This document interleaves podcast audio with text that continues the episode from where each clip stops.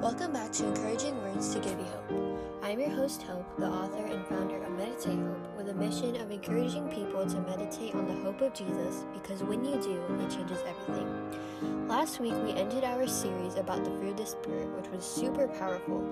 So if you haven't checked it out yet, you can check it down below in the show notes to read it or look back on the previous podcast episodes. For the next weeks, and really for the rest of the year, we will be diving into the book of Hebrews. I wanted to study the book of Hebrews for a while, ever since we did the Romans series.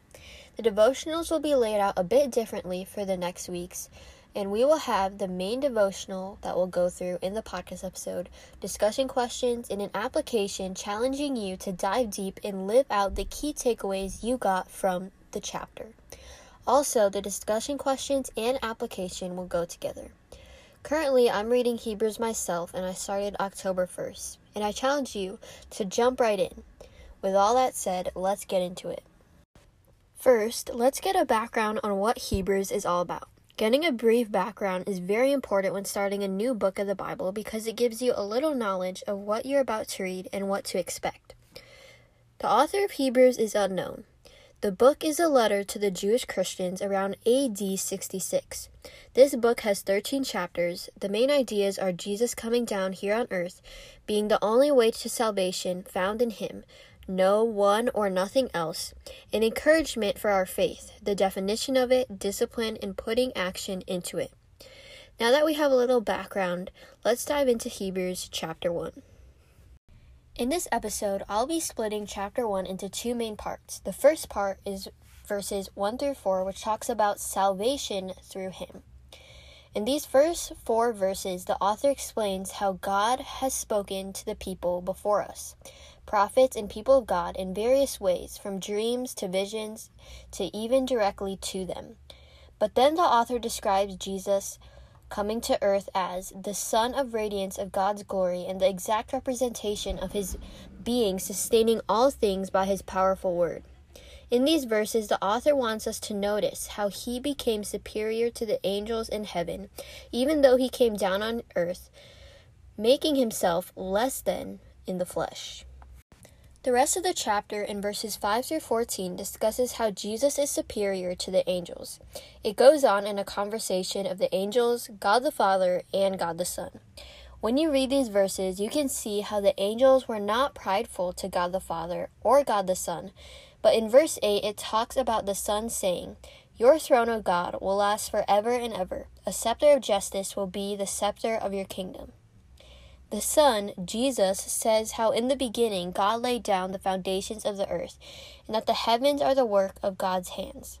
He says that all in this world will perish, but God will remain the same, meaning that the same God that brought out the Israelites out of Egypt and fed the 5,000 is the same God that we serve today.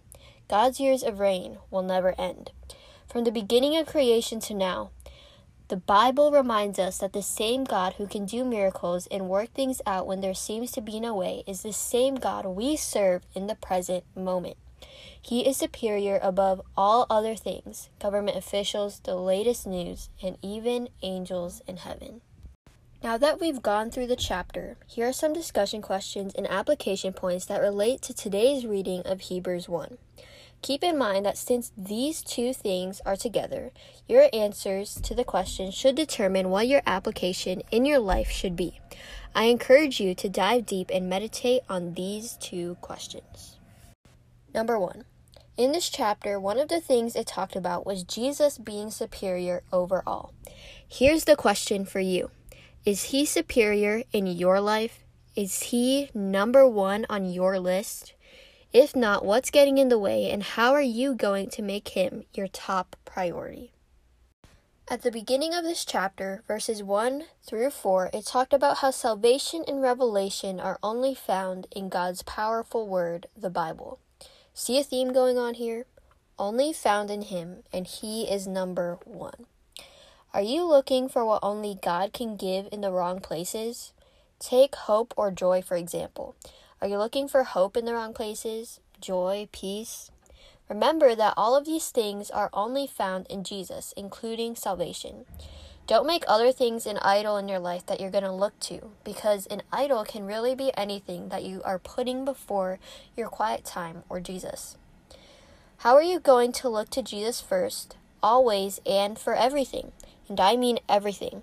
Whether it's the little praises or big decisions, how will you shift your mindset to going to Him first and only?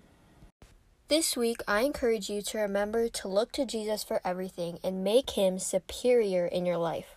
Don't look to the world to provide your needs, give you peace, or for saving grace because it's only found in Jesus. Make spending time with Him your top priority because when you do, it can strengthen and deepen your relationship with Him. Thanks for listening to this week's podcast episode. I pray that encouraged you and deepened your relationship with God.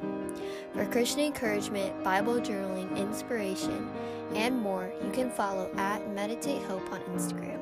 That's M E D I T A T E H O P E. For weekly family devotions, you can go to meditatehope.weebly.com. That's M E D I T A T E H O P E dot W E E B L Y dot com. Remember that you can listen to this podcast on Apple Podcasts, Spotify, and wherever you get your podcasts. Thanks for listening.